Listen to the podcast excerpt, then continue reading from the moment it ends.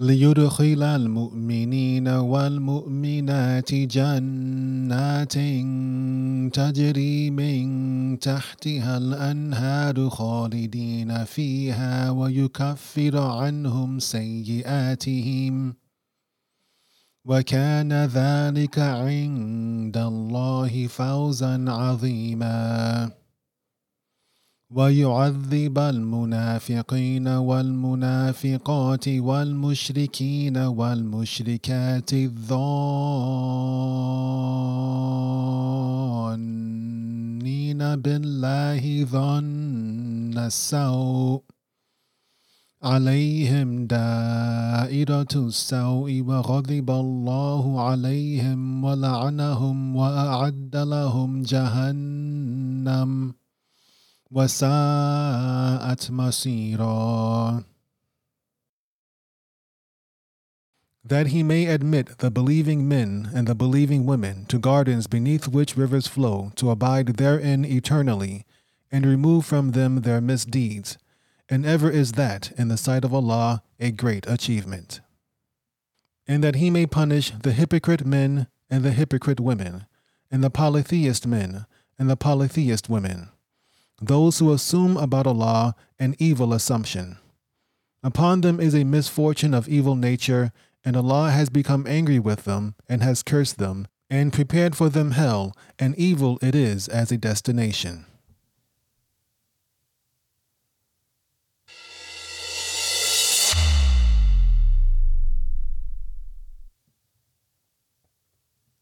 Assalamu alaikum.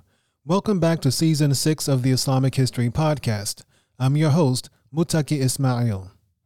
In this season, we are discussing 100 years of Middle Eastern history after the fall of the Ottoman Empire. This is episode 6 2 Syria and Anatolia. Before we get into the episode, let's do a brief recap of where we are so far. After the Ottoman Empire surrenders, the Allies impose their will on the Middle East. France takes over Upper Levant, that is, Syria and Lebanon. Britain takes over Lower Levant, that is, Palestine and Transjordan, as well as Iraq. In Anatolia, the Allies occupy Istanbul and Turkey, leaving the Sultan weak and powerless. Nonetheless, the Turkish people are already beginning to resist the occupation. And with that, let's briefly discuss the meaning of Syria. If you'd like to support the Islamic History Podcast and get exclusive content, then become a member of Islamic History Exclusive. We have two membership levels, one free and one paid. At the free level, you get access to Season 0, Season 1, and all bonus episodes.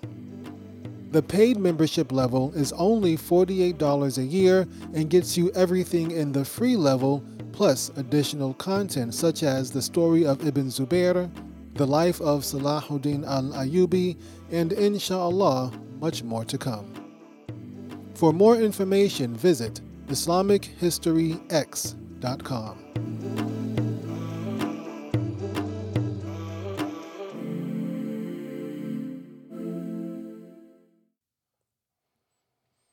What is Syria? After the war, there was some dispute as to what exactly constituted Syria. Much of this confusion stems from the fact that the entire Levant has historically been known as Syria. The Arabs have historically called the Levant Biladu Sham. Hence, Syria, Levant, and Biladu Sham historically have meant roughly the same thing. The word Bilad means land. The word Sham derives from Shimal, the Arabic word for left hand. Though it is not certain why the Arabs chose this word for the Levant, it might be because it is in the opposite direction of Yemen and Yemen is derived from Yaman, which means right hand.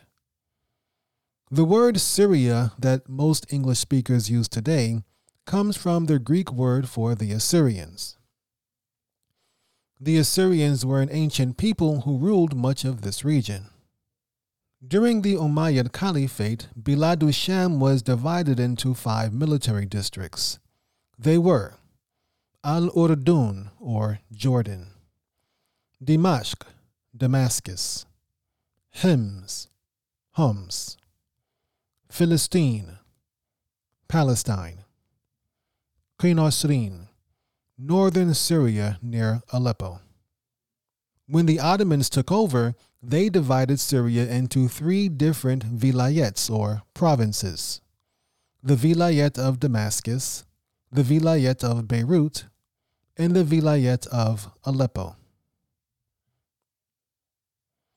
Prince Faisal in Syria. During the war, Sharif Hussein's son, Prince Faisal, commanded the soldiers of the Arab revolt operating in the Levant.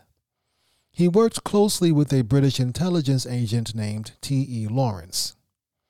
After the Allies captured Damascus, Prince Faisal expected to be put in charge of Syria. This is what he and his father were led to believe by British promises. Instead, the British informed Faisal that Syria and Lebanon had been promised to the French. Perhaps, they told him, France would allow him to govern Syria as a subordinate. Neither Faisal nor the French liked this idea. The Arabs may have tolerated the British, but they despised the French. And the French knew Faisal was a British client and his loyalties were in London. This dilemma came up again after the war when the Allies were discussing what to do with the vanquished nations. Many officials within the British government considered the Sykes Picot Agreement null and void and favored placing Faisal in charge of Syria. They believed Sykes Picot was invalid because so many things had changed. Russia had been a party to the agreement but had left the war. The United States was never part of the agreement, but had joined the war. One of Faisal's biggest supporters was his friend, T.E. Lawrence. He tried his best to convince the British cabinet to honor their promises to Faisal, but to no avail. The British Foreign Office had the final word, and they decided their written promises to France were more important than their spoken promises to the Arabs. Faisal was doing his best to strengthen his position in Syria. Perhaps the Allies would support him if they knew the Syrian people wanted him. On June 6, 1919, Prince Faisal called a meeting of the Syrian National Congress consisting of representatives from all over Greater Syria. Greater Syria included the modern nations of Syria, Lebanon, Jordan, Palestine, and Israel. The Congress drew up a memorandum which they then submitted to the King Crane Commission.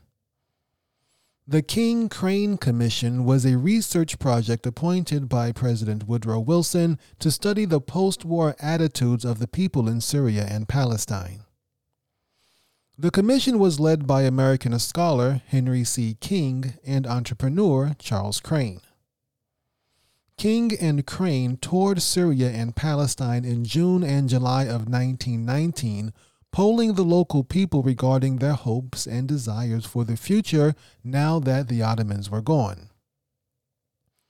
The memorandum the Syrian National Congress submitted to the Americans expressed their opposition to a mandate over Syria. They asked the United States to stop what they believed was neocolonialism.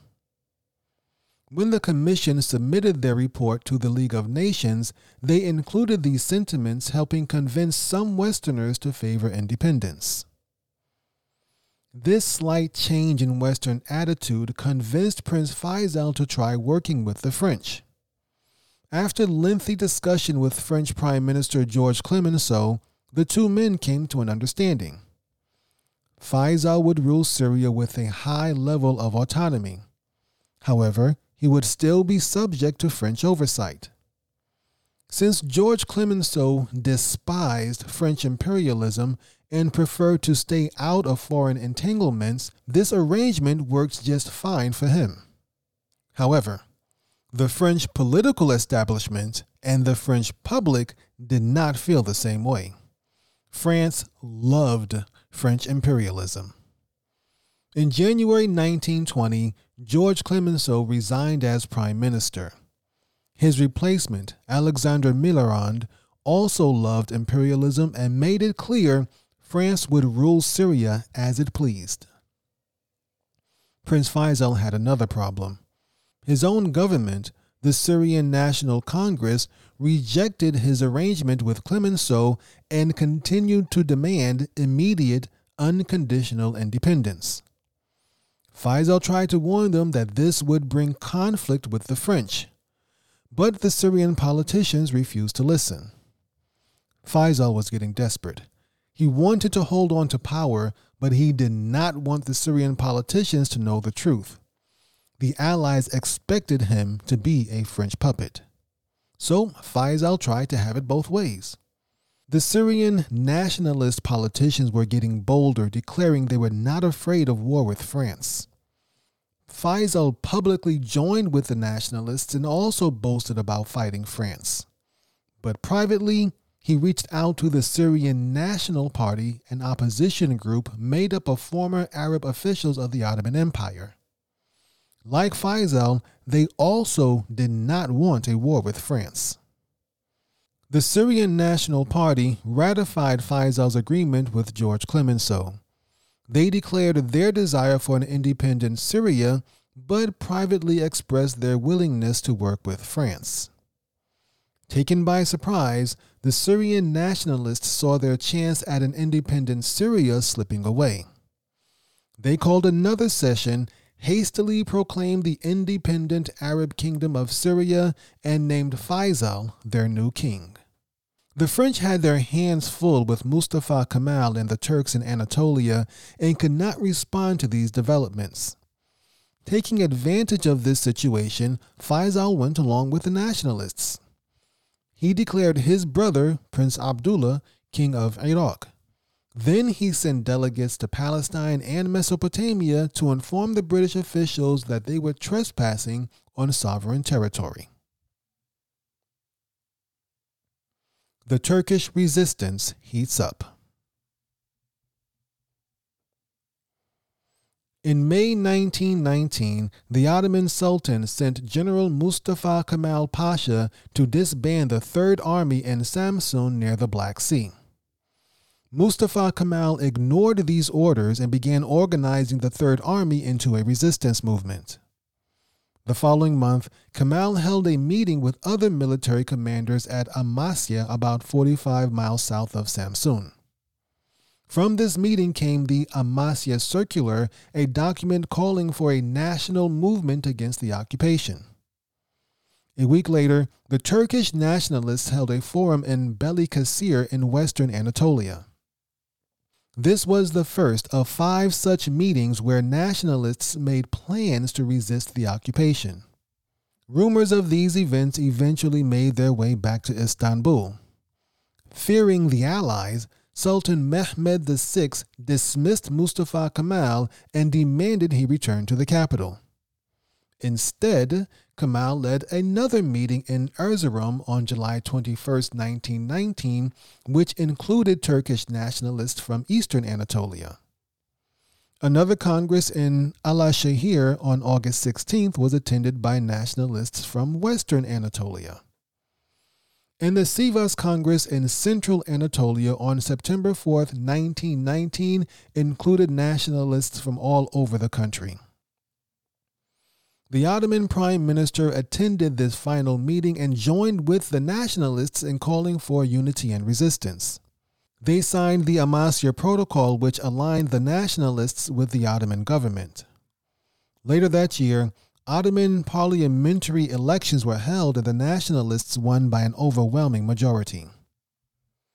The new deputies held their first official meeting in Angora in central Anatolia, which was also Mustafa Kemal's headquarters. They published a memorandum called Misaki Milli, meaning National Pact, which called for a Muslim Turkish state. In January 1920, the new Ottoman parliament officially convened in Istanbul and voted to adopt Misaki Milli into law. The following month, they issued a statement declaring they were not going to submit to the occupation nor the partition of Anatolia. While the politicians were issuing statements, Mustafa Kemal was leading a force of 30,000 men into southern Anatolia to face the French. The Battle of Marash took place in Karan Kahramanmaraş, about 90 miles north of Aleppo. Armenian refugees had been brought here by the Allies to repopulate the region. Many of these refugees fought alongside the French against the Turks. Outnumbered, the French and their Armenian allies evacuated the town, leaving behind hundreds of dead soldiers and thousands of refugees. Many of these Armenian refugees were killed by the Turkish forces. British Prime Minister Lloyd George was shocked at how quickly things had changed in Anatolia. Within just a few months, the Ottoman government had reasserted itself and the Turks had recaptured territory in the south. Some of the Allies encouraged Lloyd George to ease up on the harsh measures he laid upon the Ottomans. Perhaps, they said, that might convince the nationalists to negotiate new terms. But Lloyd George refused. It was not enough for him to beat the Turks on the battlefield, he wanted to wipe them off the face of the earth. He was determined to destroy Turkey and replace it with his classical European fantasy. On March 7, 1920, Lloyd George ordered martial law be declared in Istanbul. Over 150 Turkish politicians and military officials were arrested. The Allies dissolved the democratically elected parliament and created a puppet cabinet to advise the Sultan. But this just made things worse. Law and order broke down in the capital and chaos spread throughout the country. Militias, revolutionaries, allies, communists, and bandits fought and clashed all over Anatolia. Meanwhile, Mustafa Kemal tried to maintain control over his nationalist supporters. From his headquarters in Angora, the nationalists formed a new government called the National Assembly on April 23, 1920. This effectively created a parallel government in Anatolia. The Sultan was acting under duress, Mustafa Kemal declared, and therefore his orders were invalid. It was their patriotic duty to disobey him during this time of confusion. The truth was, of course, that the Sultan was compromised and working with the occupiers. But knowing most Turks were still loyal to the Ottoman dynasty, Mustafa Kemal did not want to say anything negative about him. Most Turks believed their Sultan was a prisoner of the Allies and this made the nationalists fighting the occupation even more popular.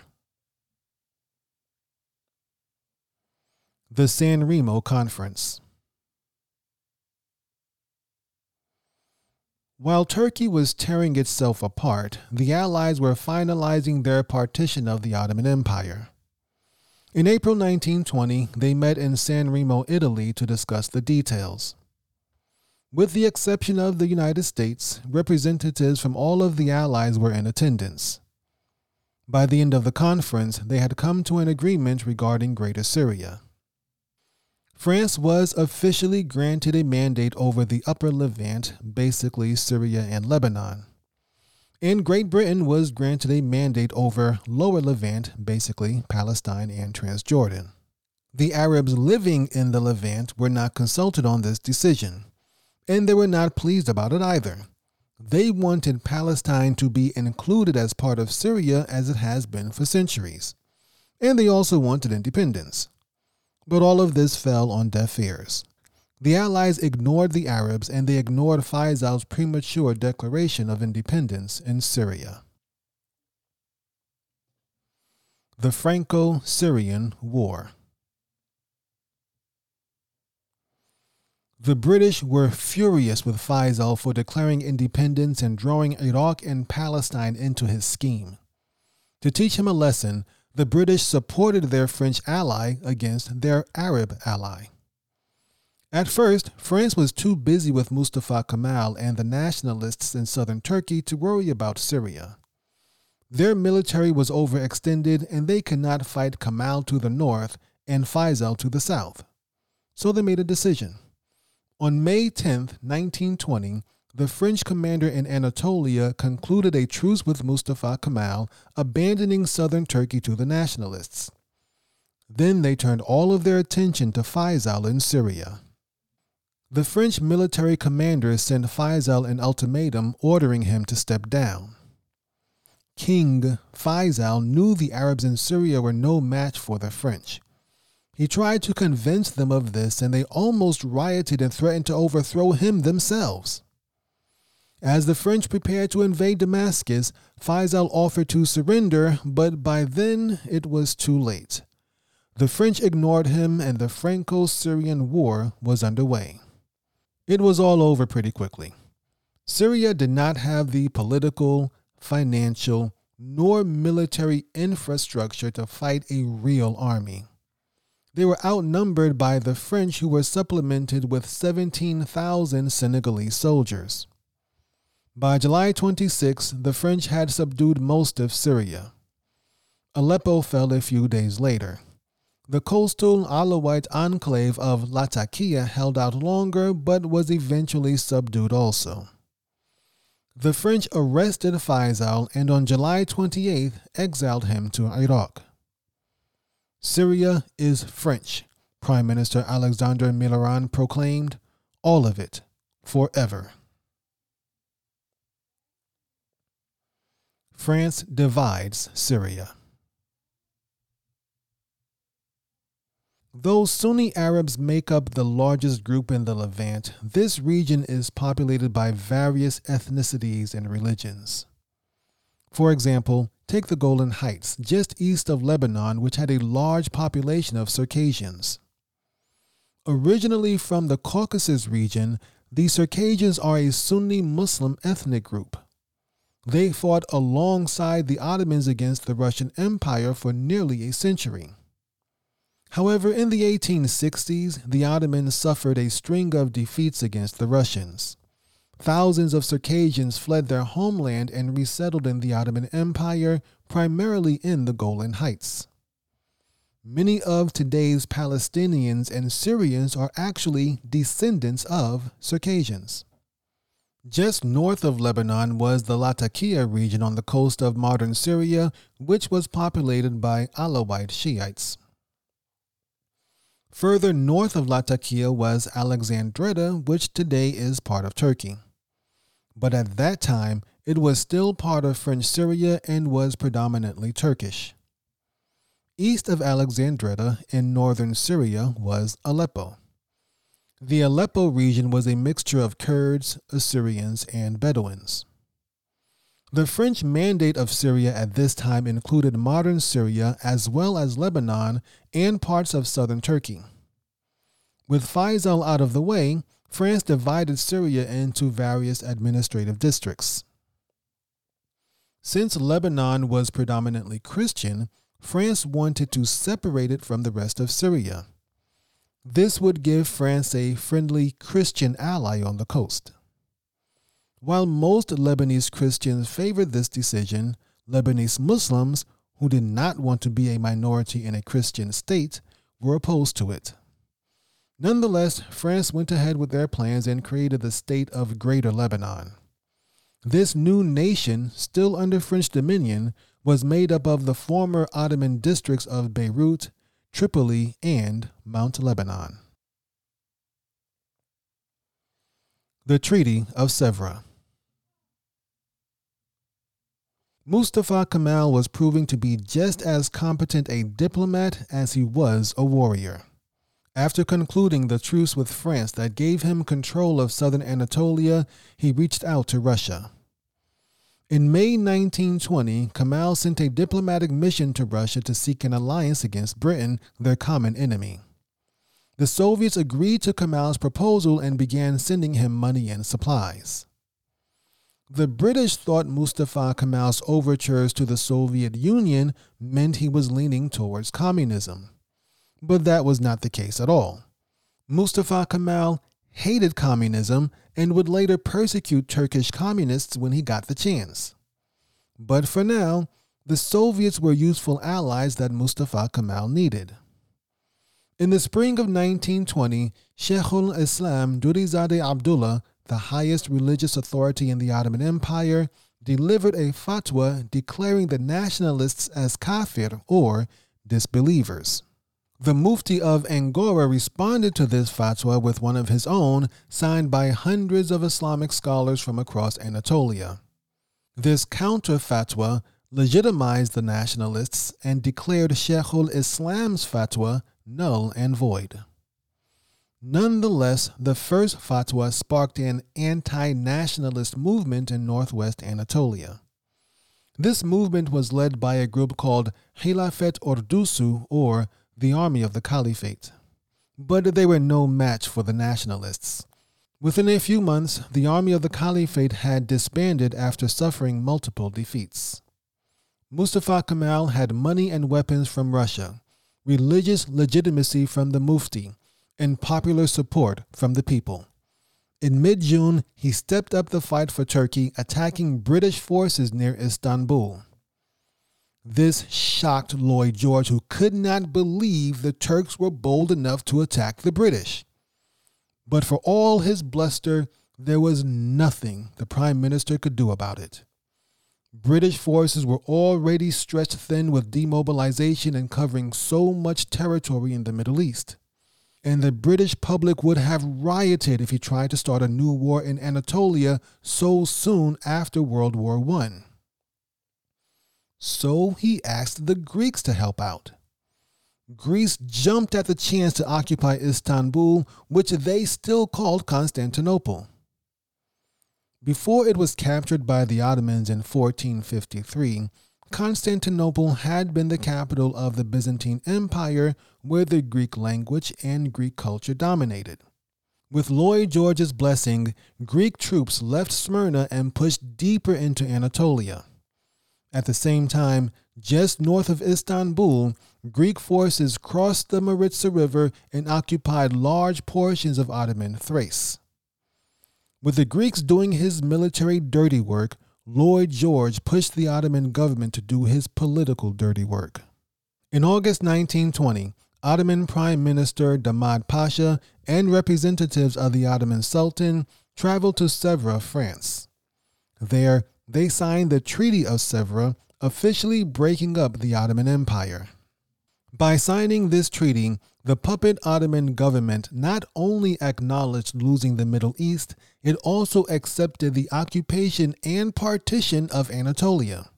The Greek, Armenian, British, French, and Italian troops that currently occupied Anatolia were there to stay. As far as the Allies were concerned, this was the end of Turkey.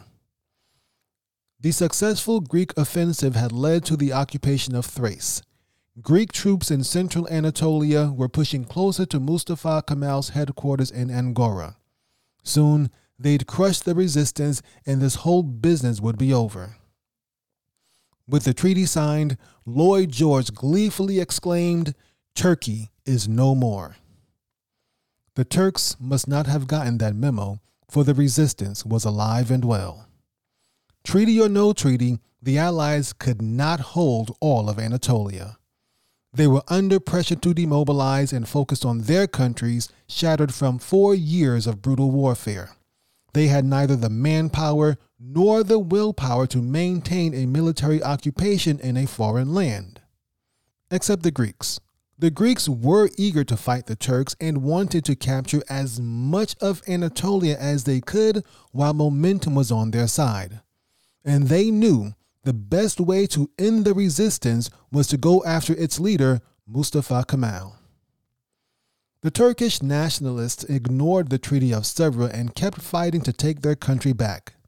Their first target was Armenia, which currently occupied several provinces in eastern Anatolia. Lloyd George and the Armenians were hoping the Americans would accept a mandate over Armenia. But the United States wanted nothing more to do with this war and stayed out of it. On September 20th, 1920, Kemal's forces invaded Sarikamish in eastern Anatolia. The Armenians and Turks clashed in Sarikamish, Oltu, Kars, and Alexandropol. But the Armenians were badly outnumbered. Finally, in December 1920, Armenia signed a peace treaty with the Turkish nationalists, agreeing to return Kars and Ardahan provinces to Turkey. This deal cut the Armenian nation promised by the Allies by nearly 50%. But Armenia's troubles weren't over yet. A Soviet uprising began in Armenia while the treaty was being negotiated. A few days later, Soviet forces invaded. Weakened by its war with the Turks, Armenia succumbed to the Soviet onslaught within two weeks. Armenia became a part of the USSR and would remain so until its dissolution in 1991. In the next episode, we'll discuss how Great Britain's plans for the Middle East continue to fall apart. We'll also be introduced to a new power rising out of Central Arabia.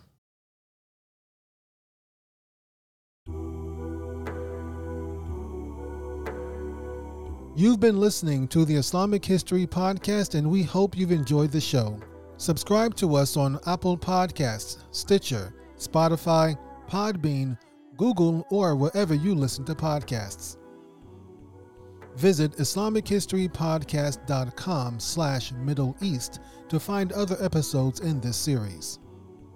To learn more about the life of the last messenger of God, subscribe to our other show, the Prophet Muhammad Podcast.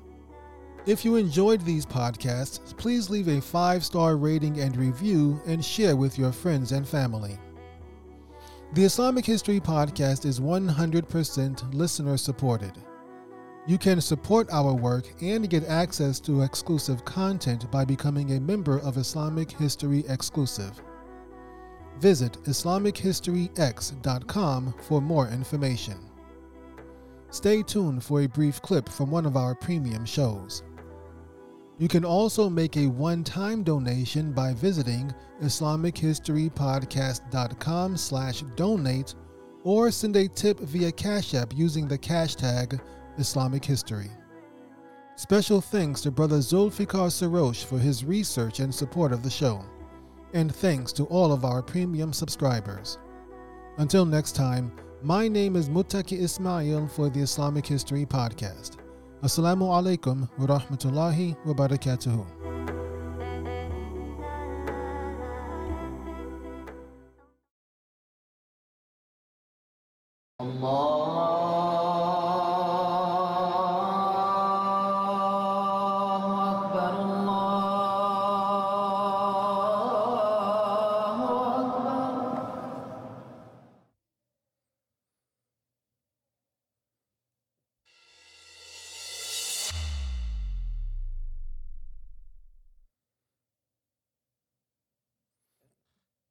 Assalamu alaikum. Welcome back to Islamic History Exclusive. This is the podcast exclusively for Patreon subscribers of the Islamic History Podcast. In this series, we are going over the life of Salahuddin al Ayyubi, known to the West as Saladin. In today's episode, we'll be discussing the subjugation of Mosul. But before we get into that, let's begin with a recap of where we are so far. The deaths of several leading figures opened new opportunities for Salahuddin in Syria. Salahuddin begins a campaign in Syria and Al Jazira, primarily focusing on Aleppo. Meanwhile, Reynald of Chatillon launches several audacious attacks against the Muslims. In June 1183, Aleppo finally submits to Salahuddin, but Mosul still stands defiant.